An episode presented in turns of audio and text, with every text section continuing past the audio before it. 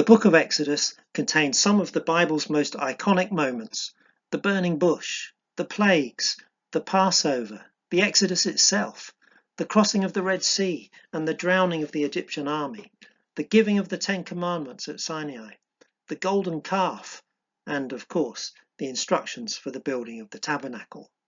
This one book contains some of the Bible's most exciting and dramatic episodes. And the book has exerted a huge influence in popular culture. So let me begin with a quick overview. In Renaissance art, Rembrandt's Moses is one of his most famous works. He looks rather angry, doesn't he? Nicolas Poussin's Adoration of the Golden Calf is also a classic work from the same period. In literature, Dorothy Clark Wilson's Prince of Egypt, published in 1952, was the primary source for both Cecil B. DeMille's Ten Commandments film and Disney's animation Prince of Egypt. The book refashions the Exodus story as a story about sibling rivalry. And Leon Uris's 1958 novel Exodus charts the upheavals surrounding the birth of modern Israel in 1947. The Prime Minister of the day, David Ben Gurion, hailed it as the finest work of propaganda ever written about Israel. In music, African American spirituals drew inspiration from the Exodus story, most famously in the song Go Down Moses with the refrain Let My People Go. The song was recorded by Al Jolson, Louis Armstrong, and Fats Waller, amongst others, but perhaps most famously by Paul Robeson with that incredible deep voice. Rastafarian reggae master Bob Marley released an album called Exodus, in which the title song has a revolutionary theme inspired by Moses leading the Israelites to freedom. It reached number 14 in the UK chart. In 2006, an album with the title Plague Songs uh, was released, it was inspired by the new atheism of men like Richard Dawkins and Christopher Hitchens. And the songs are filled with a sense of horror at what God has done to Egypt. There's no celebration of God bringing justice for Israel. Instead, we're meant to feel sympathy for the frogs and the flies as a vengeful God turns nature against humans. Even heavy metal has drawn on Exodus for inspiration Metallica wrote a song called Creeping Death, which is based on the final plague and somehow seems an entirely appropriate combination of form and content. In politics, Nelson Mandela is often referred to as a new Moses, leading the black South Africans to freedom. And before him, Martin Luther King built a whole political movement around his interpretation of Exodus. He saw his struggle for black rights in America as the next chapter in a continuing story. On the day before he was assassinated, he gave a speech in which he pictured himself as a new Moses.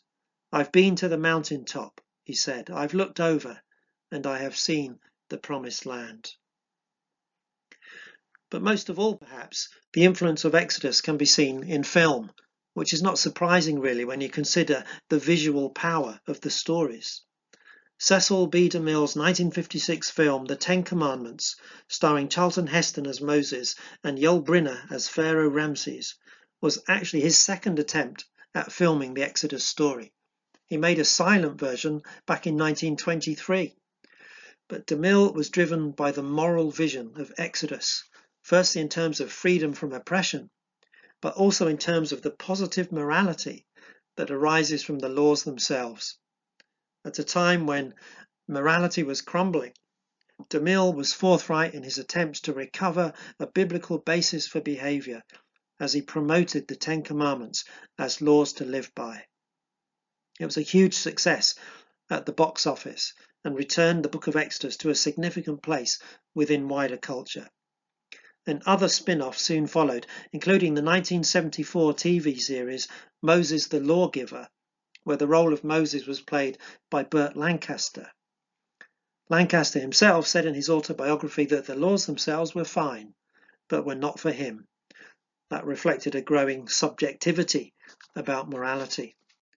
In 1980, a spoof movie appeared called Wholly Moses, written by Guy Thomas and starring Dudley Moore and Richard Pryor. It was a similar idea to Monty Python's Life of Brian, where the story revolves around an impostor, in this case, a man called Herschel, who wants to be Moses but can't quite pull it off. One of the most famous versions is Disney's 1998 animation Prince of Egypt. This film went way beyond the Bible's version of events and drew on other sources, notably Clark Wilson's novel, which takes the main point of the story as the sibling rivalry between Moses and Ramses. There's also an interesting feminist reconstruction of Moses' wife Zipporah as a kind of Rey from Star Wars. It's all good fun, but not very biblical fun, and probably not the best way to teach the Bible to children. Finally, we have Ridley Scott's 2014 epic Gods and Kings, starring Christian Bale and Ben Kingsley. Interestingly, it was banned in Egypt. Now, Scott is an English atheist and he wanted to avoid what he saw as biblical cliches. So God was portrayed as an 11 year old boy in his encounters with Moses. And uh, the lead actor, Christian Bale, said in interviews that he thought Moses was schizophrenic and thus the voices were in his own head. And Scott said that he would look for natural causes to explain the plagues and the miraculous sea crossing. But it is nevertheless an impressive bit of cinema. And I said finally, but actually, there's one more film version that's worthy of mention. The Lego version of Exodus is also available. I think there are three reasons why Exodus continues to have broad appeal. Uh, first, it's such a great story. It's perfect for visual representation. Add in some dramatic special effects and a catchy soundtrack, and you've got a winner. Uh, secondly, it's epic in scope. Exodus deals with history on a broad canvas and has inspired nationalistic struggles and independence movements around the world. It's even got a particular branch of theology that's been developed called liberation theology. So these are some of the big ideas rescue and deliverance, freedom and faith, and they dominate the book of Exodus. And then, third, it deals in morality and that in itself creates tension. Do we accept the laws as given uh, or do we resist them? Is God good or capricious, as his critics maintain? Exodus will confront us then with choices about how we live. And what should be apparent from our brief cultural tour is that we need to develop our theology of Exodus from within the book itself, not from outside. From outside, through 21st century eyes, there is much in Exodus that is hard to accept. How can anyone celebrate the death of the firstborn sons in Egypt or the destruction of the Egyptian army, horses and all? As Ramses says in Gods and Kings, as he holds his dead baby's son, what sort of God does this? So we need to read Exodus with eyes that have been opened to the truth. From inside the story, the punishment on unrepentant Egyptian tyrants is something to celebrate. And we also need to read it in its biblical context, uh, in, in terms of the, the story of the whole Bible. Exodus is the foundation not only of Israel's story, uh, but of biblical theology as a whole. Indeed, a case can be made that Exodus is the most theologically significant book of the Old Testament, although Isaiah might disagree. But Christians on the whole have been more interested in Genesis uh, rather than Exodus, and that's because of issues to do with origins. But for an Israelite, um, the book of Genesis is just a prelude to Exodus. It's the story of the birth of the nation how God brings them out of slavery in Egypt through mighty displays of power, and he rescues them for himself. Then he instructs them and tells them how to live as his people in a covenant relationship by giving them his laws. And then finally, he prepares to come and dwell among them. God is the main character in the book. He is the hero of the story. He rescues, he judges, he provides, he guides, He commands, He forgives, He loves. And so, in this uh, introduction, uh, I just want to set the scene really. Uh, I'm just going to say a few, make a few brief comments about context, structure, and themes. So, as far as context goes, Exodus is the second book of the Bible. Um, the first five books together make up what's known as the Torah, which is the Hebrew word for law or instruction. But these five books are also known as the Pentateuch, uh, which is from a Greek word meaning five parts or five volumes. And the English title of the book, Exodus, is taken from the Greek translation of the Old Testament, and it refers to a going out or a departure. It's where we get the word exit from, and uh, it summarizes the central event uh, of the book the going out from Egypt, the exodus from slavery. And it continues the story begun in Genesis Genesis, of course, begins with the uh, account of creation, uh, but this is quickly followed by the fall, the account of how sin entered the world. And chapters 3 to 11 of Genesis describe a world that is moving further and further away from God. But then God acts. He calls a man named Abraham and he makes three promises to him.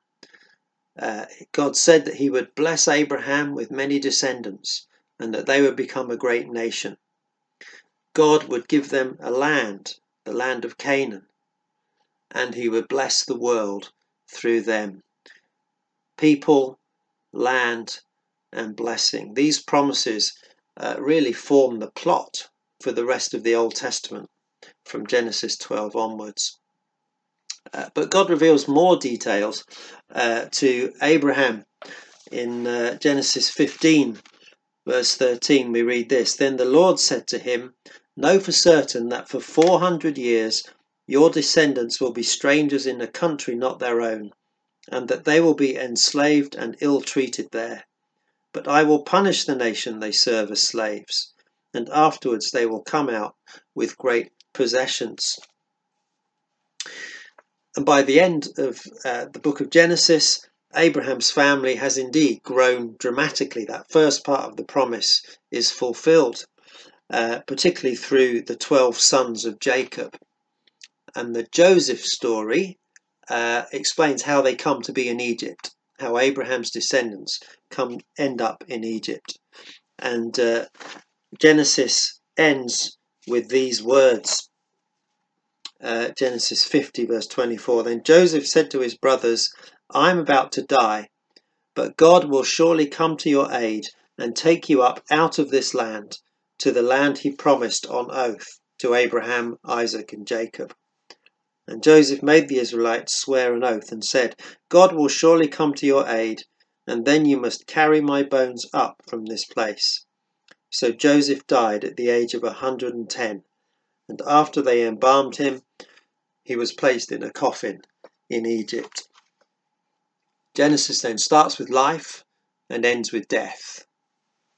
In the story of salvation, Exodus describes a massive step forward and it reveals the way in which God rescues his people. In a way, it's a book about new creation, how God brings Israel from death to life, from slavery to freedom. Uh, so that's a little bit about the context. Uh, what then of the book itself? Well, basically, Exodus tells three stories. Uh, first, it tells the story of Israel's deliverance from slavery in Egypt, and that's chapters 1 to 19. God rescues his people and he brings them out with a mighty hand. But Israel's deliverance requires judgment on Egypt. Salvation and judgment are really two sides of the same coin. And the rescue is celebrated in chapter 15. And then there's a transition to the next major story. The, the wilderness chapters uh, bring Israel through a time of testing and eventually they come to Mount Sinai. And so that marks the second major story, um, which begins in chapter 19 when the Israelites reach Sinai, and there God reveals his laws to them. The Ten Commandments give the foundation principles, uh, but it's followed by more detailed legislation in chapters 20 to 24. God calls his people to be holy as he is holy. And the relationship between God and Israel is called a covenant. And this covenant is to be structured by the law. And obedience to these laws will result in blessing.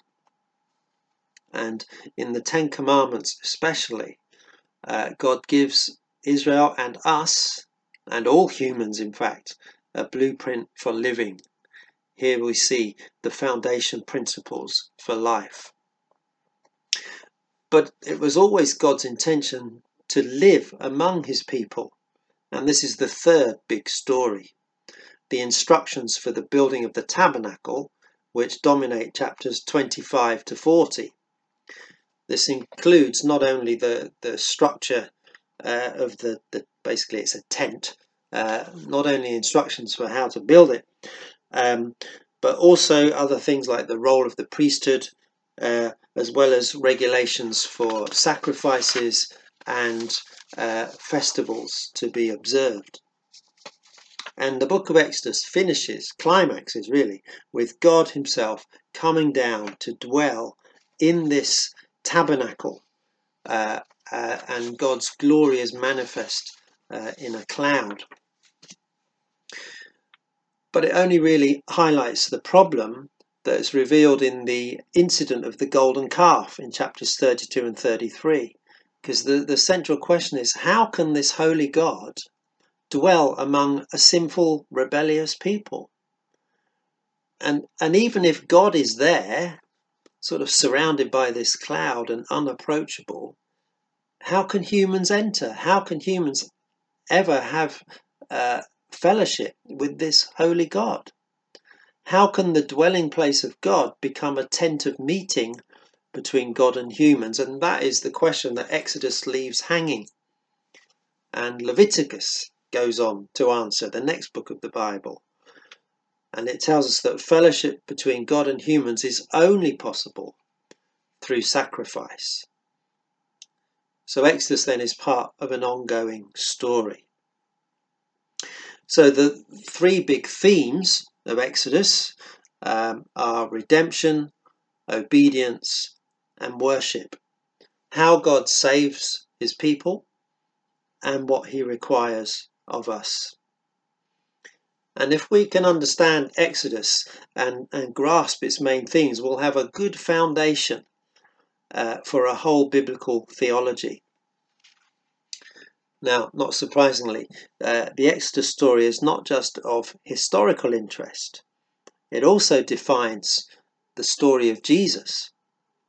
Uh, Jesus' life somehow mirrors and repeats the experience of Egypt. Um, he too sojourns in Egypt and is brought out. Uh, he too spends time in the wilderness being tested. And when he spoke about his impending death, he called it uh, his departure. And uh, the word in Greek is exodus, looking forward to his death and his resurrection. And at the Last Supper, which was a Passover meal, Jesus spoke about a new covenant in his blood. Um, uh, Paul goes on to teach us that Jesus is our Passover lamb, whose sacrifice rescues us from judgment and death. So that the whole meaning of Jesus' death is set up for us in the book of Exodus. Not only that, Jesus is God's very presence on earth. It is in Jesus that God tabernacles amongst us, as John says, John 1:14. The word became flesh and made his dwelling, his tabernacle amongst us.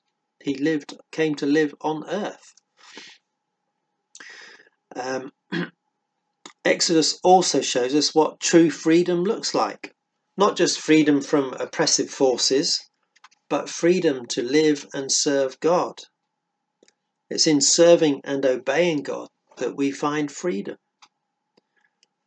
And then, um, as the people gather at Mount Sinai to hear God speak, that becomes a paradigm for the church. As the people of God gather together to hear the word of God.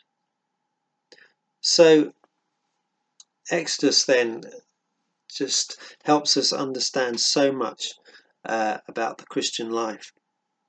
One more thing is worth highlighting. At key points in the book, God reveals his name to Moses. God wants to be known and defined by his actions. In fact, he wants the whole world to know who he is. God tells Pharaoh that he is sending the plague so that my name might be proclaimed in all the earth. God instructs Israel how to live as his people in the world so they might display his character and make him known. Uh, Exodus 19 4 to 6. These are perhaps the key verses in the book. They certainly summarize uh, the whole book. Where God speaks and says, You yourselves have seen what I did to Egypt and how I carried you on eagle's wings and brought you to myself. That's the first half of the book. Now, if you obey me fully and keep my covenant, then out of all nations you will be my treasured possession. Uh, then God gives them uh, the law. and then verse 6 Although the whole earth is mine, you will be for me a kingdom of priests and a holy nation. These are the words you are to speak to the Israelites. The God of Exodus is our God, the God and Father of Jesus Christ, and, and he hasn't changed. Uh, he's still in the rescue business, uh, saving people not from literal slavery, but from an even greater bondage, our slavery to sin. And in Jesus, God has achieved full and final and free deliverance. And God still wants to bless his people and blessing is found in obedience. Now, of course, we still will still need to interpret the Old Testament laws in the light of Christ, but the principles haven't changed because God's character hasn't changed. He is the unique, one and only, faithful, life giving God of truth. And a holy God requires the holy people. And then the final thing says that God still wants to bless the world through the church. Israel's calling has now passed to the new covenant people of God. As Peter writes in his letter, says, You are a chosen people, a royal priesthood, a holy nation. That language comes straight from Exodus 19. God's special possession, that you may declare the praises of him who called you out of darkness into his wonderful light. Once you were not a people, but now you are the people of God. Once you had not received mercy, but now you have received mercy. Well, that's all I think I want to say uh, today. Hope that's given you a, a, little bit of a handle on uh, on the book as a whole. Uh, Carl is going to be kicking off the series in earnest next week, uh, so I'd encourage you to uh, please read chapter one and come ready to listen next time. But thanks for watching and God bless.